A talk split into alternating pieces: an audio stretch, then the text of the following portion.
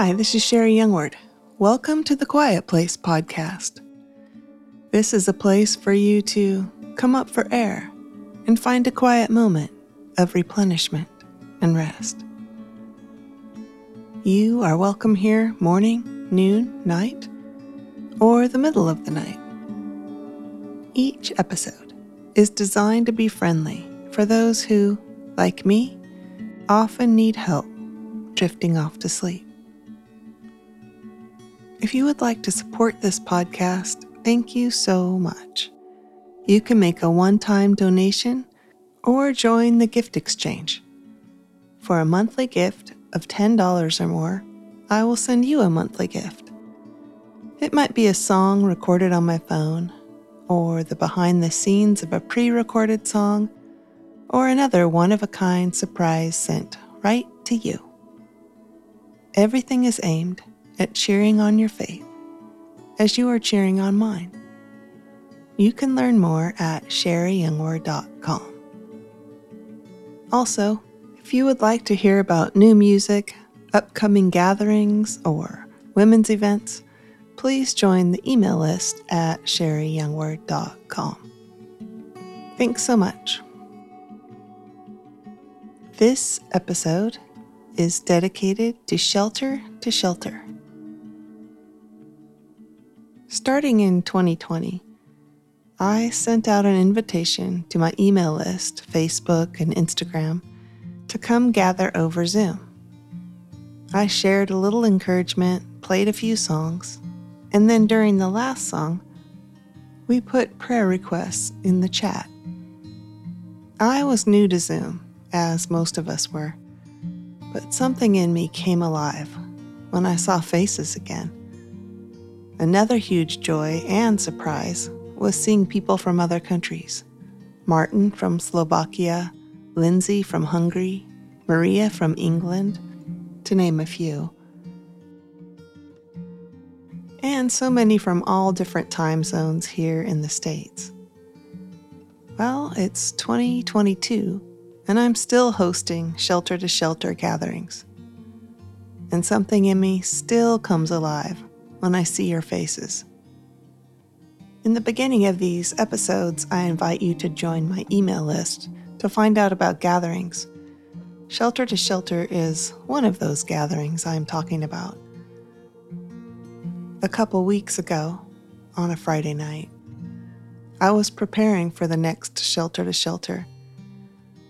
I was going to talk about Matthew 5:14. You are the light of the world. A city that is set on a hill cannot be hidden.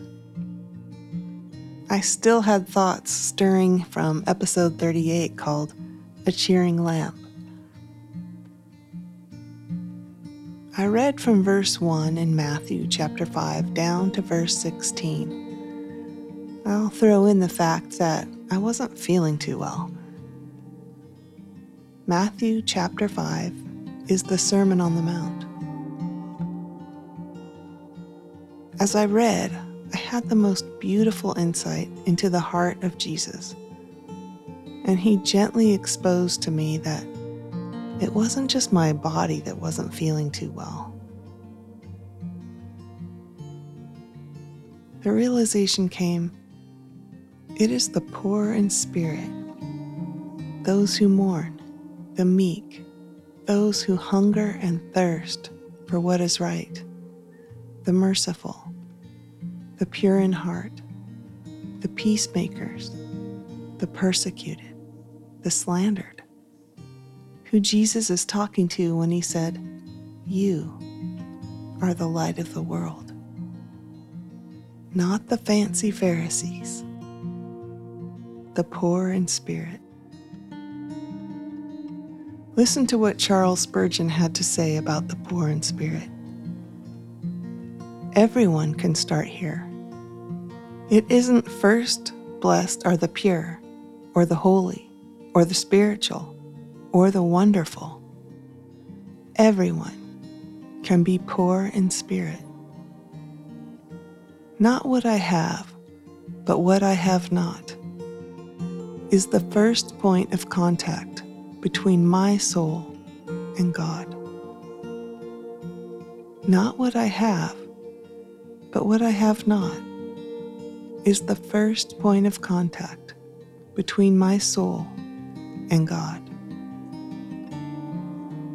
This is good news to me, and this was the news I needed to be reminded of. If you are feeling a little dim, tired, not fancy, take a minute and bask in the grace of God proclaimed by Jesus. Present all you don't have as a point of contact between your soul and God. And let yourself be filled and helped by Him alone. This is how we shine. John chapter 8, verse 12 says, Then Jesus spoke to them again, saying, I am the light of the world. He who follows me shall not walk in darkness, but have the light of life. It's always about Him. On the contrary, there's an accuser who loves to kick us when we are down. He's a liar and a thief and would like nothing more than to make us think our days of shining are over or on hold. You may not know this about me. Though I'm pretty mellow, I can get feisty, especially if someone I care about is being messed with.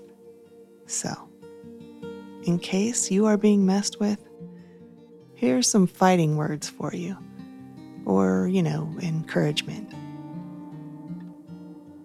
David Guzik writes Nor do they light a lamp and put it under a basket, but on a lampstand. He says, The idea of a lampstand gives the sense that we are to be intentional about letting this light shine. Even as lamps are placed higher so their light can be more effective, we can look for ways to let our light shine in greater and broader ways. If you can say today, even and especially in your weakness, that your faith and hope is in God, then your resume is accepted and you are the light of the world. Who around you can use some light? My last podcast, episode 39, was all sparked from one text from a friend. The definition of darkness is the absence of light. We need each other. You are the light of the world. A city that is set on a hill cannot be hidden.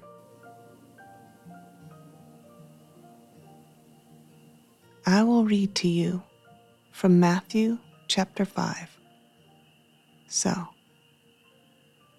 take a nice deep breath and settle in while I read to you now.